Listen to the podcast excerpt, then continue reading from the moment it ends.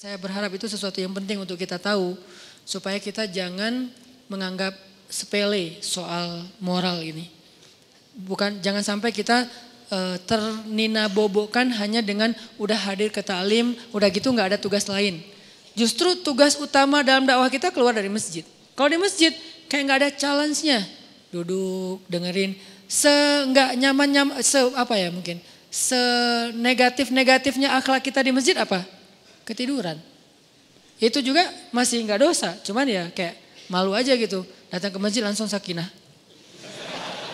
Beres pas udah selesai doa baru bangun misalnya. Itu se seminimal minimalnya akhlak kita di masjid paling ya itu. Kalau ikhtilat nggak ikhtilat. Ceweknya di atas cowoknya di bawah. Kecuali cewek di bawah kita di atas itu bahaya. Pura-pura khusyuk, masya Allah. Nah, ini enggak. Kalau cewek di atas, cewek lebih lebih lebih apa? Lebih expert dalam menjaga mata dibandingkan cowok. Ini nih fitrahnya ya. Cewek lebih baik walaupun ada yang kecolongan ada, tapi maksudnya secara umum cewek itu lebih lebih lebih jago jaga mata daripada cowok. Cowok lebih jago jaga mulut daripada cewek. Saya nggak mau ngomong negatifnya ya, saya ngomong positifnya nih. Positifnya, Cewek itu lebih jago menjaga mata daripada cowok. Cowok, lebih jago menjaga lisan daripada cewek. cewek. Makanya cewek kalau lagi sedih itu kan gini ya. Kalau cowok kalau lagi sedih kan gini kan. Jadi masing-masing dikasih ujian lah. Kalau cewek mampu menjaga lisan itu jadi jalan ke surganya. Kalau cowok mampu menjaga mata itu jalan ke ke surganya. Kalau bahasa hadis mah lebih vulgar lagi. Dua yang membuat orang paling sering masuk neraka. Satu lisannya, kedua kemaluannya. Tapi kalau diperjelas lagi kemaluan itu berawal dari mana? Pandangan mata. Jadi artinya ikhtilat nggak ada. Cewek di atas, kita di bawah. Walaupun nanti kalau keluar bisa aja sih, cuman maksudnya nggak nggak kayak di jalan, nggak kayak di mall. Di mall gimana? Kalau di sini gimana pun di luar Instagramnya vulgar, kalau udah masuk masjid kan minimal kayak agak sopan gitu kan ya. Saya nggak bilang berhijab karena nggak mungkin belum semua berhijab. Lagian itu proses gitu. Saya hargai udah mau ke masjid walaupun belum sempurna hijabnya. Tapi memang udah sopan. Nggak mungkin kan masuk masjid kayak di sebelah misalnya. Kan beda kan pakaian yang di sebelah sana sama yang di sini. Bangunan sana, building sana sama building ini kan beda nih. Habis dari sini ke sana, innalillah. Kalau habis dari sana ke sini, astagfirullah. Sih udah dosa taubat gitu. Kalau ini lagi taubat dosa lagi kan salah kan? Jadi kayak beda. Nah coba lihat kalau lihat perilakunya gimana di jalan sama di di mall atau di pasar. Kita bisa nggak nih keluar dari masjid baru kita tunjukin saya udah taklim. Tapi minimal udah la tahkiran minal ma'rufi syai'a kata Nabi. Janganlah kalian meremehkan kebaikan walaupun kecil. Walau antal ko akhaka biwajihin tolik. Walaupun sekedar tersenyum ke wajah saudara. Jangan dianggap remeh, tersenyum juga. Udah kebaikan yang luar biasa, senyum doang. Tapi jangan salah sasaran. Karena kalau senyumnya salah sasaran, jadi seburuk-buruk senyum kan ya. Senyum ada pahala, ada yang dosa. Senyumin istri orang, dosa kan ya. Senyumnya tapi sewajarnya, teh gitu. Teteh.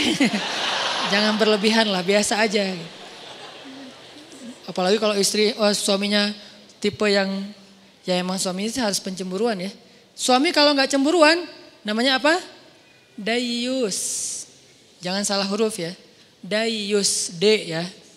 Siapa itu Dayus? Kata Nabi, tidak akan masuk surga seorang da, Dayus. Allah marah kepada Dayus. Sahabat juga heran, ini istilah baru nih. Ya Rasulullah, Dayus itu siapa? Kata Rasul, Dayus itu suami yang ketika istrinya melakukan nusyuz, dia nggak cemburu. Nusyuz itu apa? Banyak grade. Grade yang sederhana dalam nusyuz, istrinya misalnya chat lebih dari jam yang ditetapkan. Misalnya kayak agak agak menurut saya berlebihan lah. Seorang cewek chat sama cowok yang bukan muhrimnya bukan karena darurat jam 11 malam. Harusnya batasnya jam 10 malam. Ini SOP ya buat cewek-cewek Jangan chat ke cowok yang bukan muhrim kita lebih dari jam 10 malam. Chat itu kan jaringan pribadi kan? Diterjemahin japri lah. Panjang amat. E, chat itu kan japri. Jadi kita kayak ngobrol berdua, nggak darurat kecuali darurat ada urusan penting, urusan kerjaan, urusan sosial, urusan apa lagi. Tapi bukan modus. Eh, e, nanti jangan lupa ya sebelum tidur baca 100 ayat. Soalnya kata Nabi, pakai-pakai bawa Nabi lagi ya. Siapa yang sebelum tidur baca 100 ayat, maka dia dicatat sebagai orang yang tidak lalai, kan gitu kan? Karena siapa yang apa selalu dalam keadaan zikir berarti Allah ingat dia fad, uh, apa fadkuruni adkurkum. Berarti siapa yang sebelum tidur baca 100 ayat, Allah ingat dia sepanjang dia tidur sehingga dia tidur dalam keadaan diridhoi oleh Allah. Ya, jangan baca ya, jangan lupa ya baca 100 ayat. Oh ya, surat apa? Bebas, yang kamu udah lancar aja. Atau kalau misalnya kamu ngantuk, aku aja bacain mewakili kamu. Apa gitu kan ya? Nah, ini namanya modus. Jangan di follow yang kayak gitu-gitu. Oke, jadi eh, jangan lebih dari jam 10 kecuali darurat. Nah suami yang gak cemburu istrinya chat terus cekikikan terus emotikonnya guling-guling apa. Nah, ini enggak enggak benar nih. Berarti dia udah mulai kena penyakit dayus harus cemburu. Enggak ada apa-apa kok. Bukan kita curiga sama istri kita atau sama cowok itu. Kita enggak suuzon sama mereka berdua. Kita suuzon sama setannya. Mereka dua-duanya orang soleh, soleh. Yang satunya ustadz lagi tuh. Ustadz, saya lagi sedih nih. Hati-hati, ustadz juga manusia. Saya dipanggil ustadz. Ustadz pernah tergoda? Hampir. Untung, astagfirullahaladzim. Wudhu gitu. Tapi nyesel, kenapa nggak disambung 5 menit lagi. Ustadz juga manusia, manusia. Jangan mengkultuskan Ustadz. Ah Ustadz mah insya Allah nggak apa-apa. Jangan. Kita nggak curigain Ustadz, kita nggak curigain ceweknya. Kita curigain setan yang ada di antara mereka. Dan setan itu ya jeri majrod dam. Mengalir di dalam aliran darah kita. Dia tahu banget kelemahan kita di apa. Ada yang kelemahannya emotikon, dia tahu. Akhirnya dibisikin, eh lo bilang ke orang yang ada di dalam, uh, yang lo sembunyi di tubuh dia. Kan setan kayak saling apa uh, hati-hatian gitu kan. Roger gitu apa gitu apa. Setan kan saling kontak-kontakan kan mereka live terus online. Lo di tubuh dia, gue di tubuh dia ya. Ya udah kita bagi tugas. Kelemahan dia apa? Emoticon. Emoticon yang mana? Yang guling-guling yang berdarah-darah air mata. Akhirnya aku lagi sedih nih habis dimarahin suami. Oh biasa itu ujian rumah tangga. Mulai curhat. Lama-lama kok Ustadz ini enak diajak curhat ya. Nggak seperti suami saya. Suami saya mah orangnya cuek. Kalau Ustadz orangnya pengertian dia bisa menghibur saya, Masya Allah. Jadi nyaman, nggak ada pikiran macam-macam, nyaman doang nih. Nyaman chat, ada masalah lagi, chat lagi sama Ustadz. Dan Ustadznya juga kayak awalnya juga uh, berbaik apa berbaik hati. Kasihan juga mau ngasih motivasi, biar kasih hadis, ngasih ayat. Tapi udah jam 10 Ustadz. Ini udah jam 10, udah jam, udah nggak boleh lagi urusan privasi. Kalau mau chat kan bisa besok. Pagi-pagi habis subuh, Ustadz mohon maaf, kalau perlu bahasanya kaku, nggak ada titik-titik, nggak ada koma, udah aja kaku. Kalau perlu semuanya kapital. Saking kakunya gitu. Jangan ada yang dikasih bunga-bunga, titik-titik panjang, terus uh, apa misalnya hurufnya didobel-dobelin gitu. Ustadz, ya, bahaya. Ya. Ini jarang kan Ustadz buka kartu kan? Bahaya. Karena ada ustadz yang jadi korban ada, tapi kita nggak boleh menjat. Yang mana ustadz? Itu ya ustadz. Ustadz, enggak, saya nggak mau ngejat ya. Tapi ada, ada kasusnya, ada aja. Ini nih dunia fitnah kan? Kita kan ngelihat ustadz itu suci di atas mimbar. Di belakang mimbar, ya gitu deh. Ya manusia maksudnya, manusia sama kayak kita. Kelemahannya sama. Mudah-mudahan kita berbaik sangka dia lebih soleh. Tapi sesoleh-solehnya dia, bukankah di zaman di Bani Israel itu ada orang yang ahli ibadah 100 tahun? Ibadah terus. Ujungnya apa? Zina, membunuh, syirik. Gara-gara apa? Gara-gara tadi tuh disebut dengan talbisul iblis. Makanya bahasanya wala tattabi'u khutuwat, bukan khittah, tapi khutuwat. Khutuwat itu jamak dari khittah.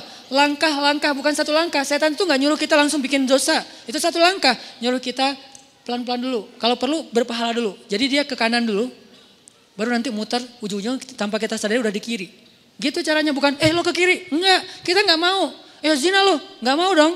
Tapi eh kasihan dia bantuin ke kanan kan.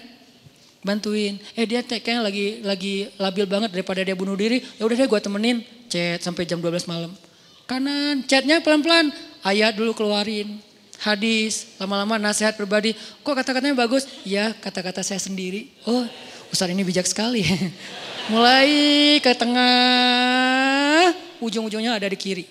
Itu terjadi. Berapa lama dari sini ke sini? Bisa seminggu, bisa sebulan, bisa setahun. Yang jelas usaha dari sini ke sini tuh seumur hidup kita dia usahain terus sama si setan teh. Dia nggak akan berhenti. Kita udah ke sini, udah sampai di sini, sadar, balik lagi kan? Diusahain lagi. Dia nggak akan berhenti sampai kiamat. Itu perjanjiannya dengan Allah. Akan aku sesatkan cucu-cucunya Adam sampai hari kia, kiamat. Kalau jam, eh, kalau dunia batas waktunya kiamat, kalau kita batas waktunya sakaratul maut. Jadi nggak ada batas waktu terus saja. Mau ustadznya udah kakek-kakek juga sama. Sebelum meninggal berarti masih ada kesempatan diginiin. Dia nggak akan nyuruh nyebrang ke sana. Khit, khutwat. Khutwat itu langkah-langkah yang panjang, yang banyak mungkin seribu langkah, mungkin dua ribu langkah. Yang jelas goalsnya ke sini nih. Tapi langkahnya ke kanan dulu. Itu talbis namanya. Talbis itu tipuan. Ada, ada Bani Israel. Gimana ceritanya? Masih boleh dikit cerita? Jadi ada tiga orang pemuda, soleh-soleh semuanya. Mereka punya satu adik perempuan, berempat. Yang paling bungsunya cewek. Cantik, masih jomblo, single. Bukan jomblo, single. Karena dia biasa aja gitu dengan kesinggelannya. Nah, um, tiga cowok ini dapat tugas militer. Karena negara mereka itu ada wamil wajib militer, ada peperangan, mereka diserang. Akhirnya dia tiga cowok ini dipanggil untuk ikut berperang. Mereka khawatir gimana dengan adiknya yang perempuan, siapa yang akan jaga? Ini cerita dari hadis, bukan fiksi, bukan fiktif, fiksi beda lagi, bukan fiktif gitu, cerita dari ha, hadis. Nah, e, karena mereka nggak tahu gimana cara ke siapa harus menitip adik perempuannya, keluarganya di luar kota nggak ada yang di situ susah gitu. Pokoknya intinya nggak ada yang mereka percaya selain seorang ahli ibadah yang ada di negeri mereka. Cuman beliau ini nih yang paling soleh, paling amanah, paling baik. Bukan ustadz biasa lah, ustadz legend lah ya. Udah senior banget lah ya. Nah akhirnya mereka sepakat bertiga, kita titipin aja adik kita ke syekh itu.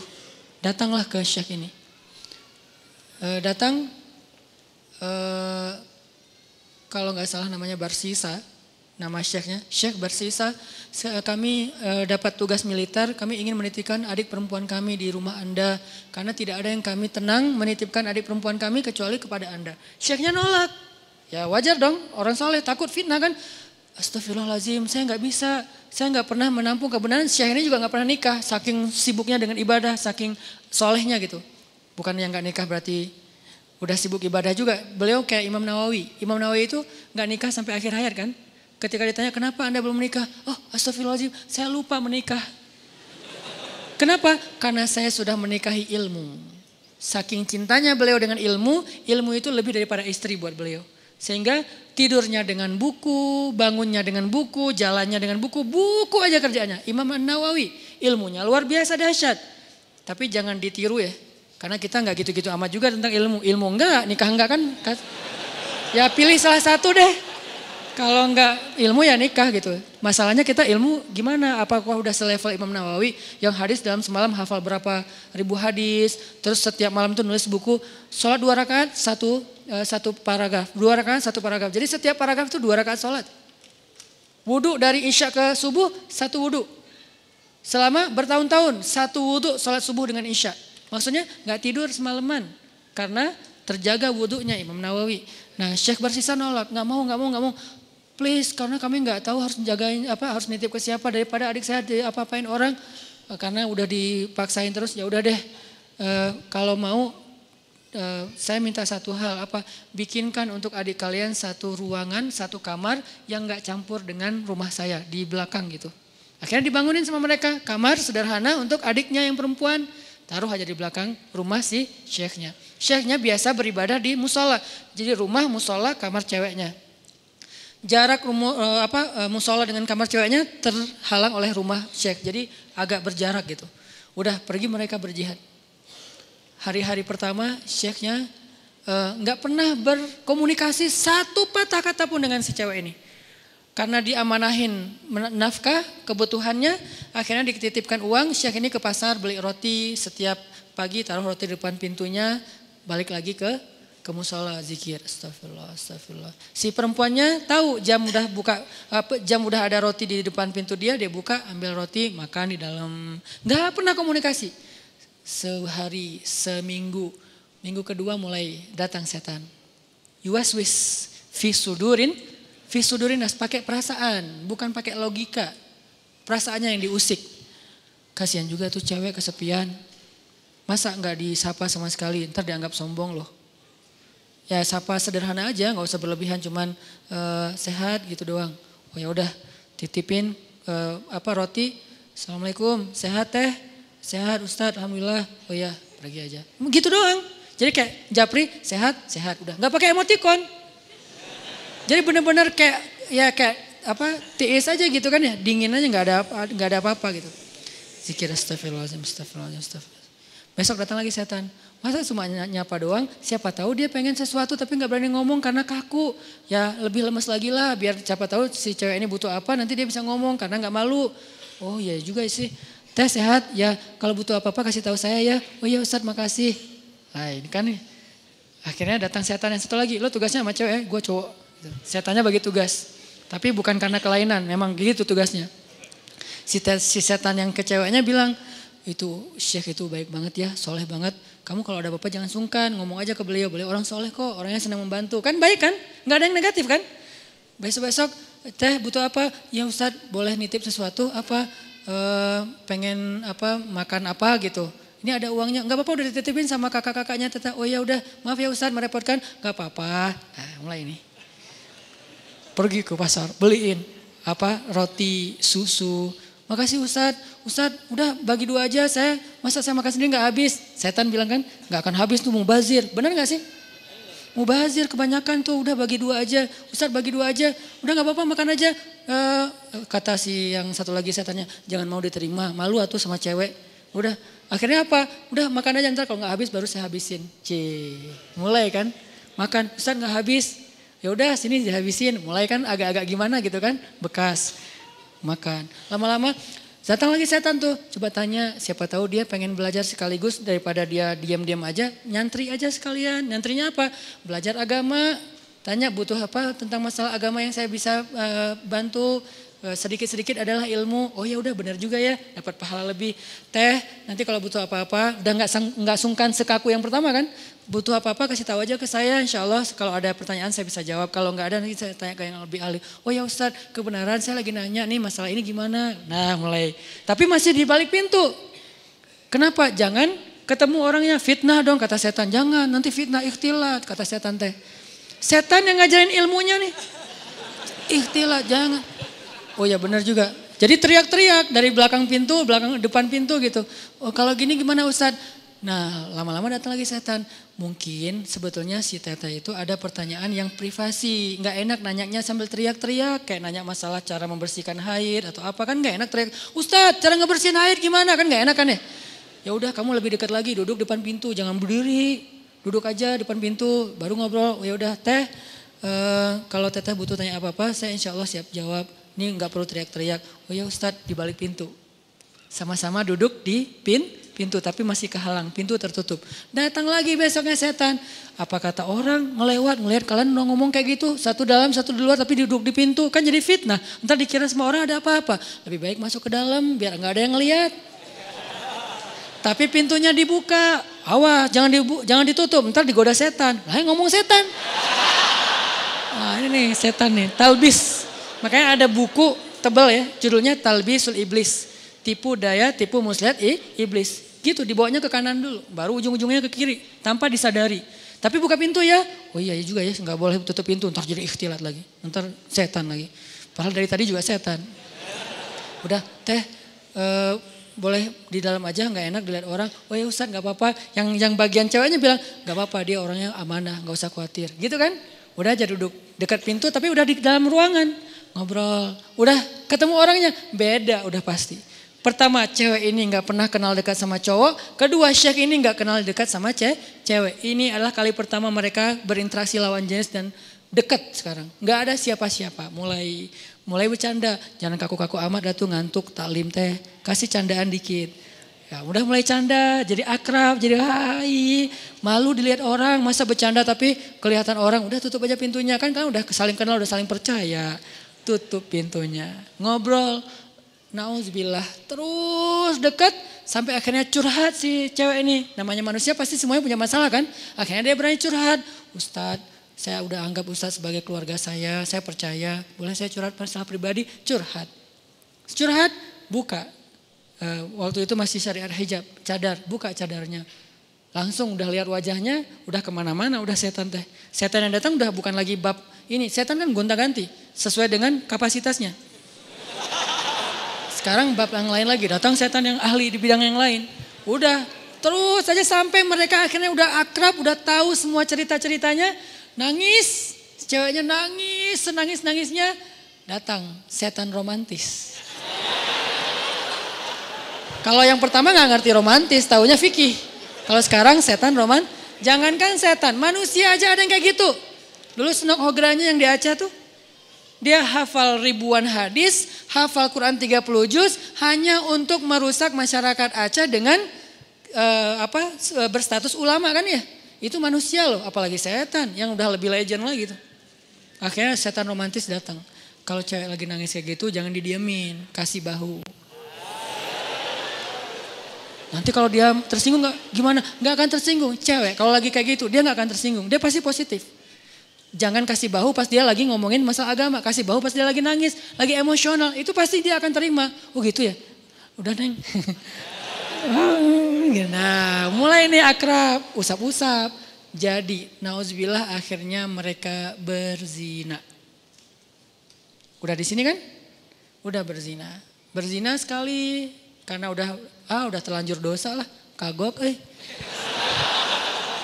Udah kagok kan? Udah aja, biasa aja gitu. Udah udah dosa juga gitu. Udah jangan manggil Syekh lagi lah, manggil A aja. Jadi tadi kan manggilnya Syekh, lama-lama Ustadz, lama-lama AA. Manggil lah, udah akrab teh, udah zina, ada segala macam nauzubillah. Ngomongnya juga nggak enak. Udah gitu, maaf perempuannya hamil. Perempuannya hamil, Syekh ini takut ketahuan sama kakak-kakaknya. Karena adik perempuan mereka ternyata dihamili sama Syekh ini kalut, panik datang setan kriminal. Bilang, eh, lo udah bikin adiknya, lo nggak akan dibiarin hidup. Setannya udah beda ngomongnya. ngomongnya udah beda. Ah, udah terlanjur. Udah lo, lo habisin aja deh. Gak usah banyak mikir, udah lo habisin aja lo sekarang. Udah, udah, gitu-gitu. Oh udah dihabisin, dibunuh ceweknya. Karena takut ketahu, ketahuan. Ditakut-takutin sama setan. Pokoknya lo habis lo malu semua orang kampung akan mencela kamu dan segala macam. Pokoknya dibikin goyah banget nih Syekh ini. Akhirnya dibunuh, dikubur di belakang rumah. Tapi udah dibisikin sama setan alasannya, modusnya apa? Bilang aja sakit, meninggal, dikuburin. Enggak lama, belum juga, baru sehari kadarullah datang nih kakak-kakaknya. Syekh, Assalamualaikum. Waalaikumsalam. Syekh, Alhamdulillah, udah Alhamdulillah kami semuanya selamat. Uh, adik kami di mana? Syekh ini pura-pura sandiwara. Ada apa Syekh? Innalillah yang sabar ya gitu. Allah mentakdirkan kalian gak ketemu lagi. Baru aja kemarin adik kalian sakit keras dan meninggal. Maafkan saya gak bisa jaga amanah kalian. Innalillah wa inna ilaihi. Ya gak apa-apa Syekh, di mana kuburnya? Di belakang. Datang doa, pulang aja. Setan kan jahat banget ya. Setan tuh nggak pernah berpihak sama kita. Dia itu pengadu domba. Malam setan ini datang ke dalam mimpi ketiga kakak beradik ini. Mimpinya sama. Setan yang sama, gimana nggak sama redaksinya. Mimpinya sama. Datang, eh adik kalian itu nggak meninggal sakit, dibunuh setelah di, di, dinodai sama syekh itu. Buktinya kalau kalian mau tahu, coba kalian gali kuburnya, lihat bekas pembunuhan itu. Kalau datang ke satu, ya anggap aja mimpi. Datang ke yang kedua, sama. Ketiga sama, bangun dari mimpi. Saya mimpi buruk tentang adik, saya juga sama. Apa mimpinya? Diceritain, kok sama ya mimpi kita? Mencurigakan sekali kan? Kok mimpi kita sama? Wah bahaya nih, kita bukan suuzon sama Syekh, tapi kita harus buktiin. Ayo, besoknya mereka diam-diam datang, digali kubur adiknya yang belum kering, yang masih basah tanahnya. Benar ada bekas pembunuhan dan dia dalam keadaan ha, hamil. Syekh ini langsung dibawa ke pengadilan. Dikeroyok sama masa. Dibawa ke pengadilan diputuskan hukuman mati. Di tiang hukuman mati sebelum dia mati datang setan yang terakhir. Setan yang paling banyak ilmunya. Ulamanya setan. ini nih setan paling pro nih. Datang terakhir. Syekh kata dia. Syekh tahu selama ini kenapa Syekh sampai di sini? Yang melak, yang membuat Syekh sampai di sini tuh saya dan geng. Saya and and the gang. Kita yang menggoda seks dari awal mau menerima cewek itu, kemudian ngasih roti, kemudian mau menyapa, kemudian mau fatwa, kemudian duduk di dalam rumah, kemudian menutup pintu sampai berzina, membunuh dan seterusnya, berbohong, itu semuanya kami. Dan sekarang kamu udah nggak bisa ngelak. Hukuman sudah ditetapkan, masyarakat sudah benci sama kamu. Satu-satunya cara kamu selamat sekarang adalah cuman kami yang bisa nolong kamu. Karena kami yang mencelakai kamu. Gimana cara saya bisa selamat? tunduklah ke saya. Sujud. Kalau kamu sujud ke saya, maka kamu akan kami selamatkan. Ini kesempatan kamu yang terakhir. Itu apa? Eh, pedang untuk membancung dia itu udah siap. Orang kayak gitu kan labil banget. Akhirnya dia sujud, dia mengakui setan itu sebagai Tuhan, dipancung, matilah Syekh ahli ibadah 100 tahun ini dalam keadaan pembunuh, pezina, pembohong, dan syirik. Kenapa bisa kayak gitu? La tattabi'un khutuwatis syaitan. Janganlah kalian mengikuti langkah-langkah setan. Dia nggak akan langsung nyuruh satu langkah ke kiri. Dia nyuruh ke kanan sekilo. Jauh banget ke kanannya. Sampai gara-gara setan kita jadi ahli ibadah banget. Gara-gara setan nih saya jadi bisa tahajud. Kok bisa? Soalnya dulu saya nggak pernah tahajud. Gara-gara ada modus sekarang jadi tahajud. Ya gitu ya. Jadi sekarang awalnya sih modus. Lama-lama istiqomah. Masya Allah setan teh. Jadi dari modus jadi istiqomah istiqomah. Terus besok-besoknya tuh kan gak apa-apa. Udahlah gak usah terlalu idealis. Besok-besoknya ketemu apa na'udzubillah. Sampai berada di sisi yang kiri dan itu udah terjebak. La tattabi'u khutuwatis syaitan. Jangan ikuti langkah-langkah setan. Bukan jangan ikuti langkah setan. Jangan ikuti langkah-langkah setan. Jadi yang kayak tadi misalnya Dayus. Ini gara-gara ngomongin Dayus nih. Suami harus cemburu. Karena cemburunya suami itulah penjaga istri. Kalau suami udah nggak cemburu, istrinya berlebihan komunikasi dengan lawan jenis, sikap ke lawan jenis, berarti istrinya udah nggak ada yang jagain. Bukankah tugas suami itu ku amfusakum wa ahlikum naro, tapi cemburunya juga cemburu yang baik, jangan mencela. Cemburunya menasehati kan dia Al-Quran juga dikasih tahu kan ya, menasehati mereka, pindah tempat tidur, apalagi eh, nasihati, pindah tempat tidur, pukul dengan pukulan yang tidak melukai dan tidak menyakiti, Kemudian kalau mau menceraikan pun dengan cara yang baik. Tapi nauzubillah jangan sampai ke tahap itu gitu. Yang jelas cemburu harus punya, cuman jangan berlebihan. Nah yang akhwatnya, yang cewek-ceweknya kalau dicemburuin suami bahagialah. Kenapa? Berarti suami kita sayang sama kita. Berarti suami kita itu masih perhatian sama kita. Selama ekspresi cemburunya belum berlebih, belum berlebihan. Cuman cemburu, jangan gitu dong gitu. Gak ada apa-apa kok, gak, emang gak ada apa-apa tapi kan gak, gak pantas. Nah ini nih yang kayak gini-gini nih, kayak komunikasi japri di grup pas ketemu orangnya atau apa pun, ini harus terjaga. Ini nih tadi yang bab dayus ya, ini juga sesuatu yang uh, behavior. Ini kita rubah pelan-pelan, mudah-mudahan nanti kita akan melihat Bandung dan Indonesia anak mudanya yang menjadi wajah negeri ini sudah memiliki behavior seorang uh, muslim yang mungkin yang pastinya terilhami terinspirasi dari sosok orang yang paling ideal di antara manusia yaitu Rasulullah Shallallahu Alaihi Wasallam.